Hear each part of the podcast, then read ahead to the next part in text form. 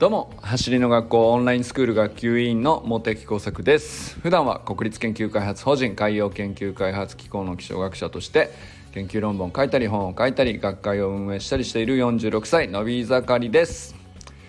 今日はね自分の偏りこだわりとらわれを観察するということを昨日の続きで考えてみようかなと思いました。昨日はね思考力の浮き沈みあるなって思ってですねそれを振り返りながらあの考えたんですけどまあなんだろうなあのいろいろピンチの時ほど思考力が落ちるっていうね、えー、本当はピンチの時ほど、うんと、集中力が増して切り抜ける力が欲しいなとも思うじゃないですか。でも得てしてうんとピンチの時に追い詰められて焦って余計思考力が落ちて判断ミスをこう繰り返していくうちにより大きな怪我をするというか、まあ、怪我ってねいろいろあると思うんですけど失敗というかね。まああの得てしてそういうことあるなって、えー、昨日振り返りながら思い出したことをね、えー、話してみたんですけど。まああのそのなんだろうなつながりなのかどうかはちょっと分かんないんですけど多分その誰にでもあるよねっていうのの一つに、まあ、偏りこだわりとらわれみたいな。これって何でしょうね。よく言うと価値観だと思うんですよね。生き方としてこういうのを良しとしてるっていうまあ美的感覚というか美学ですかね。そういうふうにも取れるし一方では何でしょうね。バイアスというのかえー、まあバイアスっていうのは偏りっていう言葉の英語のことなんだけど、えっと、よく聞くのが何でしょうね。例えば生存者生存者バイアスとかっていうのがよく言われるんですけど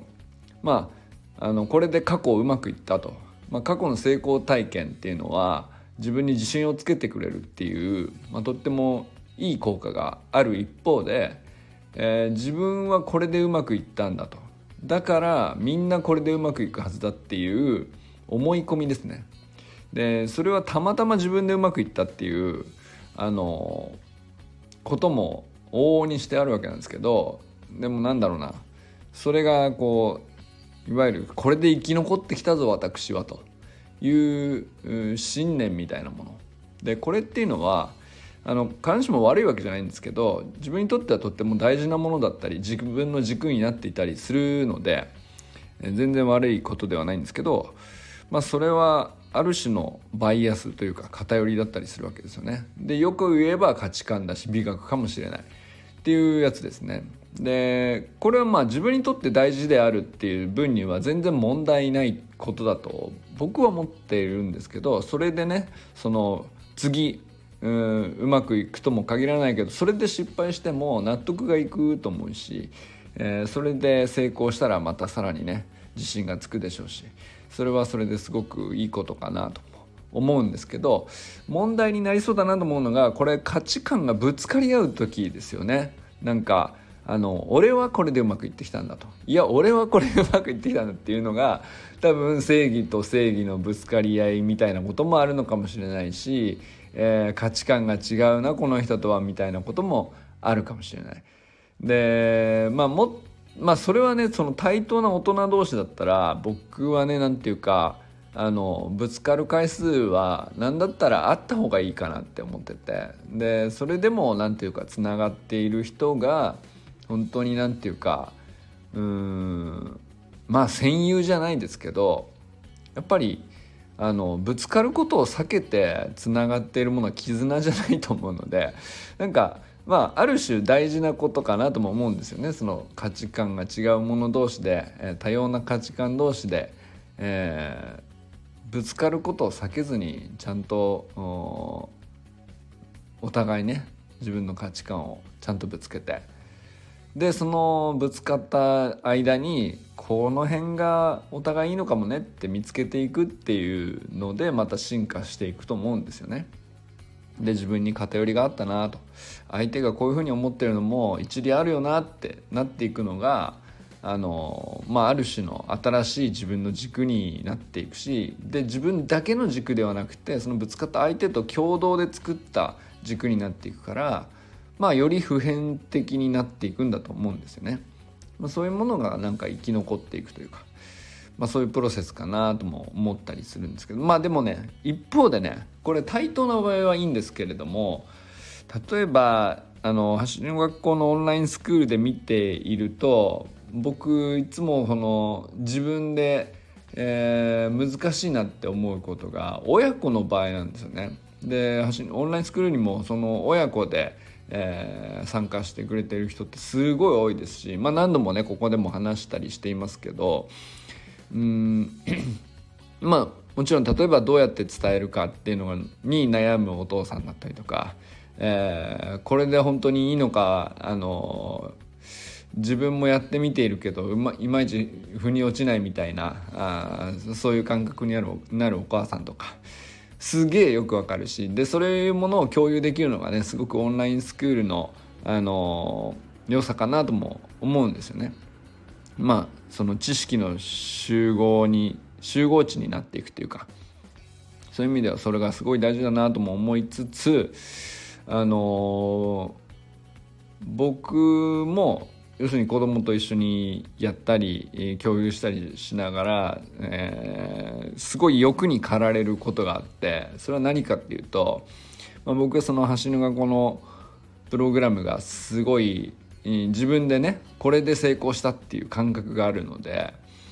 まあ、その価値観をですね、えー、価値観というのかこういうのがいいことなんだという評価軸をえー、子供に与えるというかうん与えるぐらいまでいいんですよね示すとか提示するぐらいまでいいんですけどあのこれ押し付けになってねえかなっていうふうにすごくこう気を使うというかあのどこでライン引いたらいいんだろうってよく思うんですね。例えばまああのそれぞれのオンラインスクールの週間メニューとかでもこういうふうにやるのがいいことであるという、まあ、トレーニングガイダンスにはそう書いているわけですよね。でじゃあそれのお手本を真似するためにやってみてでもうちょっと良くするにはこうした方がいいっていう、まあ、評価軸があるわけじゃないですか。でこれに近づけようとするのが、まあ、一つ目の目的になっていくと思うんですよ。でこれはあのまあその目的をこう本人がやっている本人がね子供がねえー、しっかり、うん、共感してなるほどと腑に落ちてでその目的に向かいたいと本人が心から思っていてその上でだったらえっ、ー、とうんよより早くその目的に近づくためにはこうするのはどうかなとか。俺は今こういうところで、えー、この感覚でやってるんだけどみたいな感じでねこう並走することができるというかそうですねなんかそのその感じに持っていければいいなとも思いつつ常にそうとも限らないなっていうのがよくあることなんですよ。でまあどういうことかっていうと僕の方が先に、えー、行っちゃってるっていうか、えー、強い目的を僕が持っちゃってる。んで子供自身はそこまでじゃないっていう。でそこまでじゃない時にうんとなんだろうな。目強い目的を強く意識して強いえなんだろう。そのこの評価軸に沿ってもっといい状態になることを求めるとかいうか。それが行き過ぎていないのかっていうね。そこにすごくこう何て言うのかな葛藤があるんですよね。でこれは何で葛藤があるかというとそれをやりすぎて失敗したなっていう経験があるからですね。あのまあ、具体的に言うと、まあ、長男の走りではなくて別なスポーツ、まあ、ソフトボールをね小学校の時にやってて今長男は中学校3年生なんですけどまあだからちょっと前の話3年ぐらい前かな34年ぐらい前の話ではあるんですけど、その時に、えー、最初始めた頃はこう並走できていたんだけどだんだんだんだんこう僕の方が先に行っちゃっててでなんていうか息子自身のこうモチベーション内側から、ま、湧き上がってくるモチベーションというかやりたい楽しいこうなりたいっていうなんかそういうのと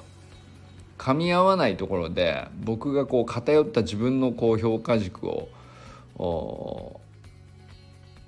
うん、子供にね当てはめてしまおうとした時期があるんですね。でこれはすごく失敗したなとまあなんかそんなに大きくこじれたわけじゃないし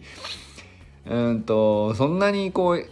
ひどい思いさせたとかねそこまでは幸いいかなかったんだけど、まあ、そうなる前にこう卒業してまあ、ソフトボールはこう一区切りで中学になったらバドミントンって別なスポーツを始めたんで、まあ、そこでこう一区切りついたんだけど幸いね。だけどこれはなんか終わった時にともすると俺なんかこう、うん、もっと長いことなんていうかぶつかってたかもしれないと。でもなんだったらこう息子の内側から湧いてくるモチベーションと別なところで勝手にこう自分のエゴというか親のエゴですよね。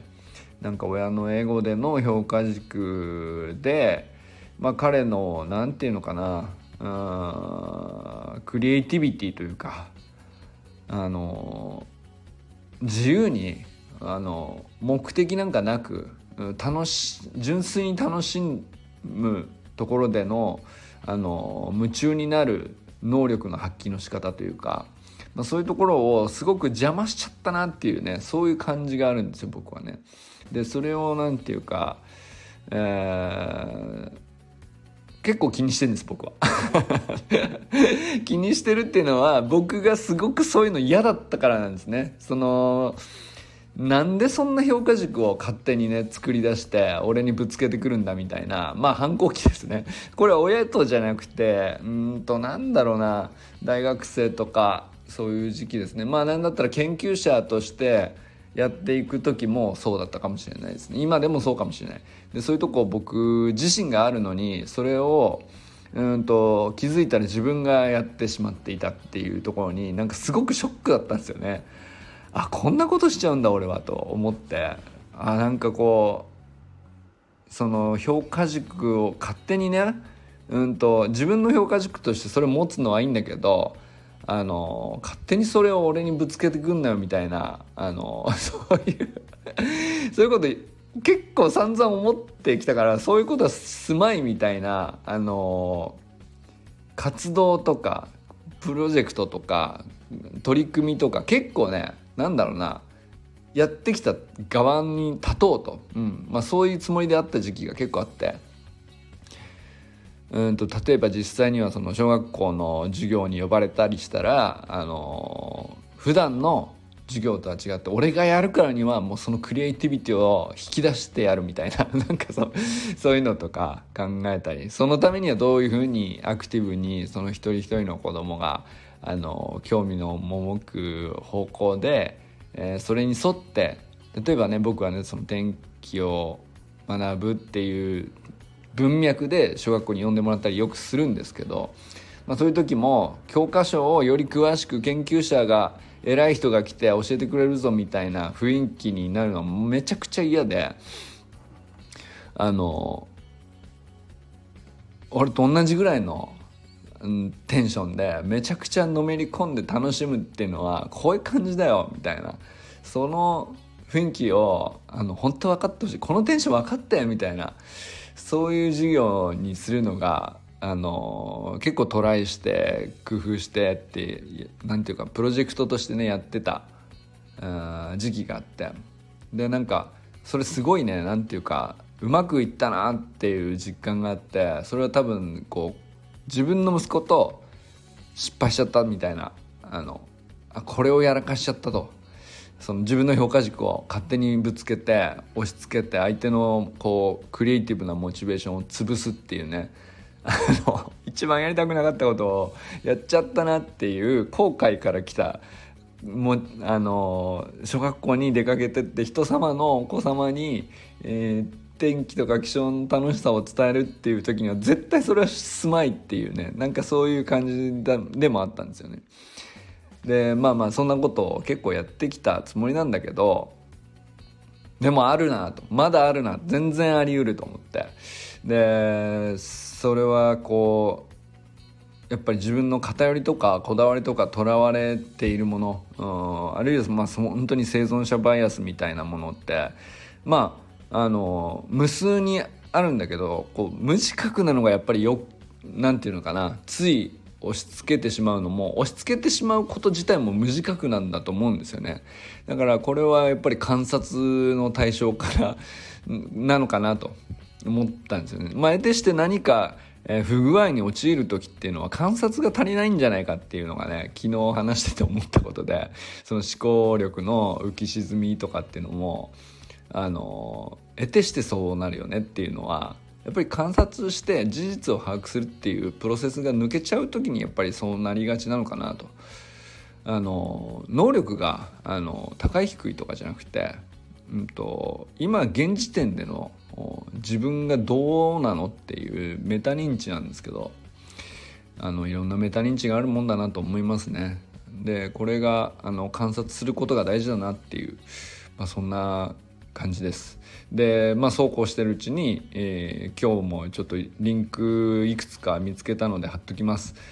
あの一つはですね脳科学と想像力のプロが語るっていうクリエイティブな子供をどう育てられるか創造性の最大の敵は他人の評価っていうね、まあ、まさしくこのタイトルのまんまのことを考えたかった青戸水人さんっていうね脳科学者と永井翔吾さんっていう方なんですけど、まあ、その対談みたいな形で、えー、すっごいこうあのもうそうです。それそれを意識したかったし認識したかったし言語として自分でこうまず理解した上で、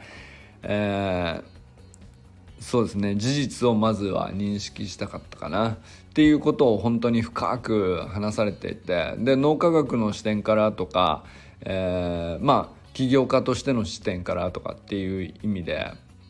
あまあ本当に掘り下げて具体的に語られていてめちゃくちゃいい動画だなと思うので是非ねよんあの見てみてほしいなと思いますね。ピボットクリエイティブ脳科学っていうハッシュタグで書かれてるんですけどもうまさしくそうですよね。まあとにかく青戸水人さんって結構有名な脳科学者の方なんですけどうんとまあ、モチベーションっていうのはあの目的を持って、えー、トップダウンでっていうんですけど目的が外側自分の外側にあってその目的に向かって、えー、自分を引っ張っていくような感覚ですね、まあ、それで生まれるモチベーション当然あるわけですよ。例えばあの戸学みたいにオリンピックで、えー、出場して、えー、素晴らしい成績を残すみたいなのっていうのは、まあ、ある種そのオリンピックっていう誰か別な人が作った評価じゃないですか。でそれでメダルを取るとかっていうのもまあメダルとかタイムとか数字とかねその何メートル飛ぶとか記録とかそういうのもまあある種客観的に表せるものなんだけどそれは何て言うか他人も共有できる評価の軸なんですよね。でこれはこれですごく強力だしそこに自分がこう心からそれを目指したいと思えるんだったら素晴らしいことなんですよ。ただ一方で本当にエネルギーがこう最大に発揮されるっていうのは目的とか一切どこにも見えていないのにあの気づいたらめちゃくちゃやっちゃってるみたいなその無目的な状態でのめり込んでいるっていう何かでそういう状態って、まあ、子供の頃はすごく多いわけですよね。で、まあ、小さい子ほどそういう状態が多くて夢中で何かし何考えてるのかよく分かんないけどとにかく走ってるなあいつとか何考えてるのかよく分かんないけど全然外に出ないのにひたすら絵描いてるのあいつとか そういう状態ですよねあれって、まあ、目的とかないわけですコンクールに出て優勝したいみたいな目的で描いてない時期の絵ってあるじゃないですか。でそういうものほどなんか結構心を打ったりするっていうのはあの僕もよくいろんな人の絵見てて思ったりするんですけどまさしくそうだなって。でその両方があるんだけどあのまあ最初の話につながりますけどその大人があのトップダウンで目的を設定してで子供と目的を共有してみたいな時に一致運よく一致している場合、まあ、あるいはそのしっかりこう認識した上で一致させている場合、まあ、コーチングみたいな場合ですよね。まあ、そういう場合はそのこその本人が内側から湧き上がってくるそれに向かいたいっていう強いエネルギーとこうしっかり合っている場合はあのとてもいいいい状態なんだろうと思うんですけど、えー、それがずれる場合が結構あってそういう時にはあの本人は全然そっちじゃなくてちょっとずれた別のこなんていうかな同じ競技例えば同じように走るっていうことを目的にしていても、えー、もうなんだろう橋の速さってあのいろいろあるじゃないですか。で例えばなんですけどお、まあ、僕がね、えー、お父さんですと、えー、子供に足の速さを速くするためのプログラムオンラインスクールのメニューを一緒にやろうと。でこういう目的を僕親として父親として、えー、伝えるみたいな。で子供は子供で足速くなれるのってなって乗ってきた。運よく乗ってきた。でそういう状態でそれはなりたいわってなってまあ初めうまくいきいく時期もあるわけですよ。で一方でなんだけどうんと子供の中ではあのいろんなことが起こっていて本当は足が速くなるっていうのはそのまっすぐのそのタイムをひたすら追求するっていう目的が必ずしも足が速くなるではないっていうことが結構あるわけじゃないですか。例えばまあ鬼ごっこで捕まらないクラスで一番捕まらない子になりたいとかあるいはまあなんなんだろうなうんともう3歩4歩ぐらいのこうこうなんていうかちょっとうんなんていうか足場も悪かったり凸凹していたり高低差もあったりみたいなところであの素早く動けている自分に憧れているとかあの、鬼滅の刃の真似っことかしてるとね、なんかそんな感じになるわけですよ。例えば、何でもいいんですけど、あの、必ずしも、その、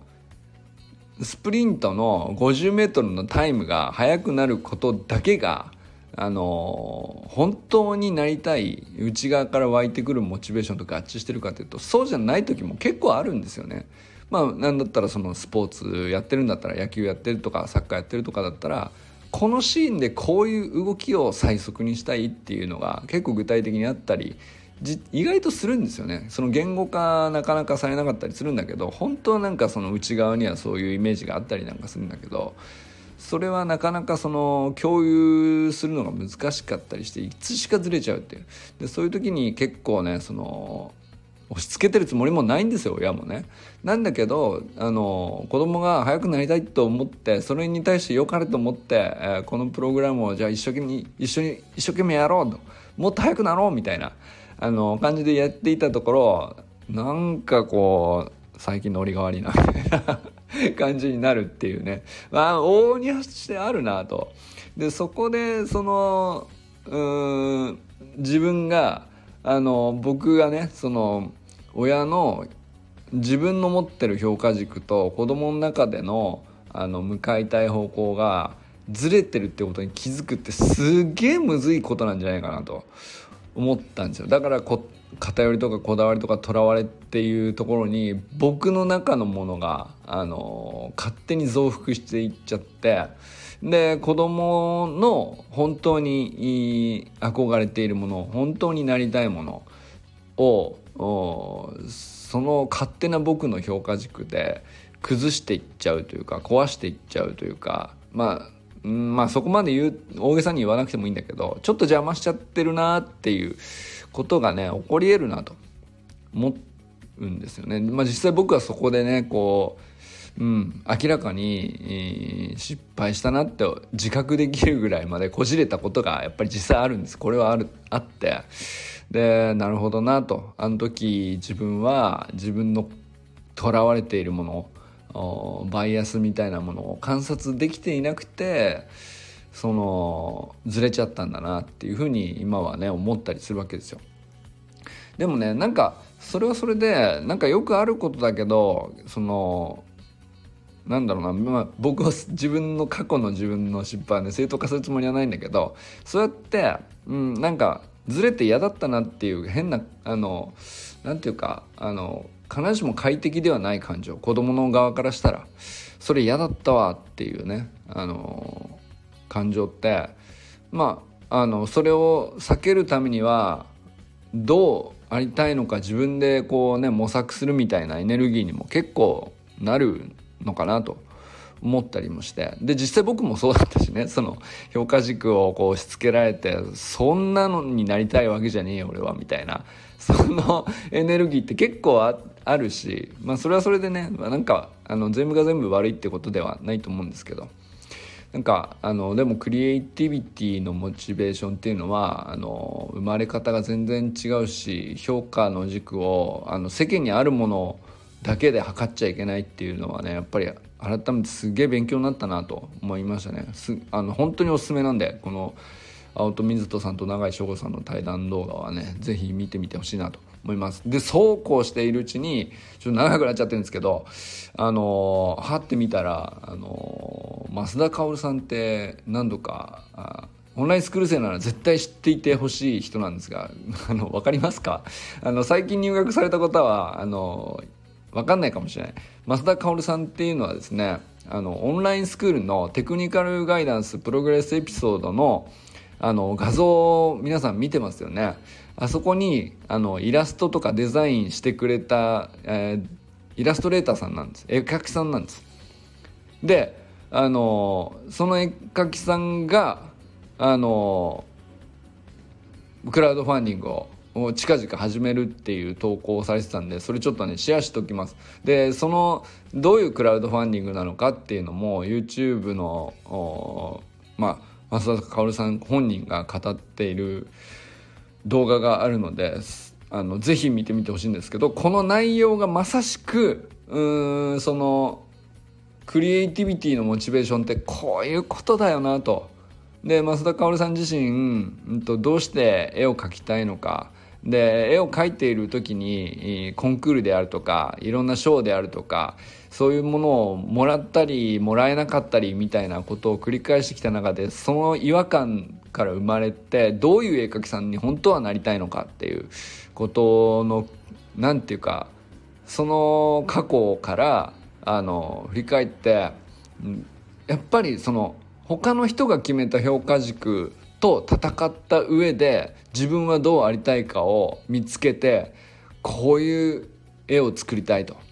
いうのが今回のクラウドファンディングの趣旨だということなんですけど是非これもね見てみてほしいなと。でこれは途上国に滞在して絵画を共にその現地の人たちと一緒に作ってでその作品を通じてその土地独特の文化とかカラーとかを世界に発信するお手伝いを絵描きとして行うっていう、まあ、そういう取り組みですねだから現地の人たちは例えばアフリカであるとか、まあ、あの決してえ裕福ではない国々ですよね、まあ、そういうところに行ってもあのその土地のうんと文化であるとかあの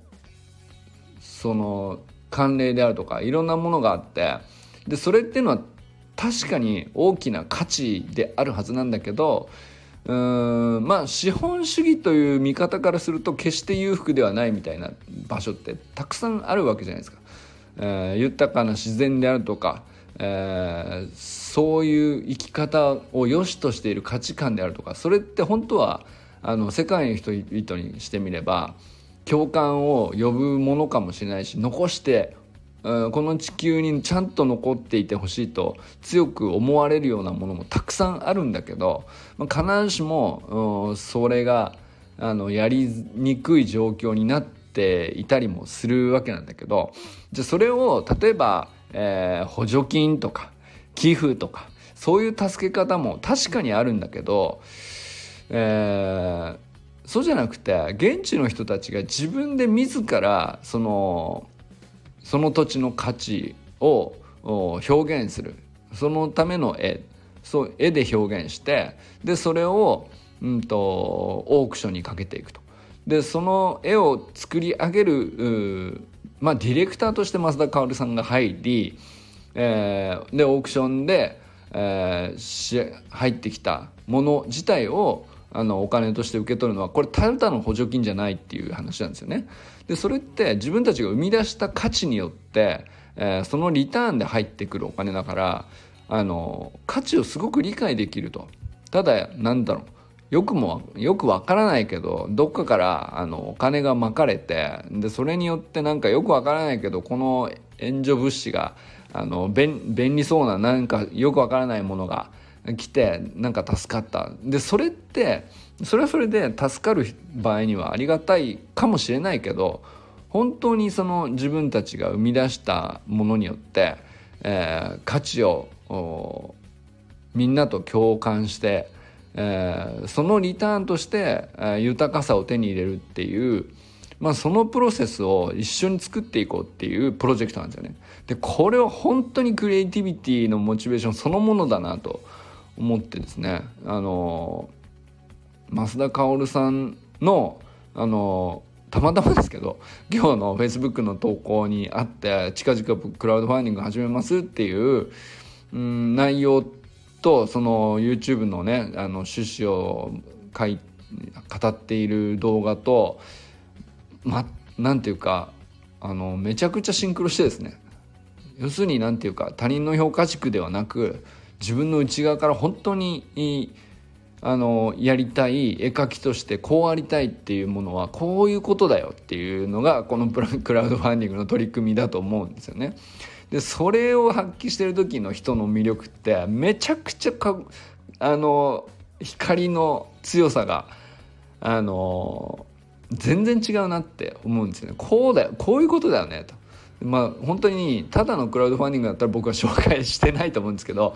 か増田薫さんが描いてくれたあのイラスト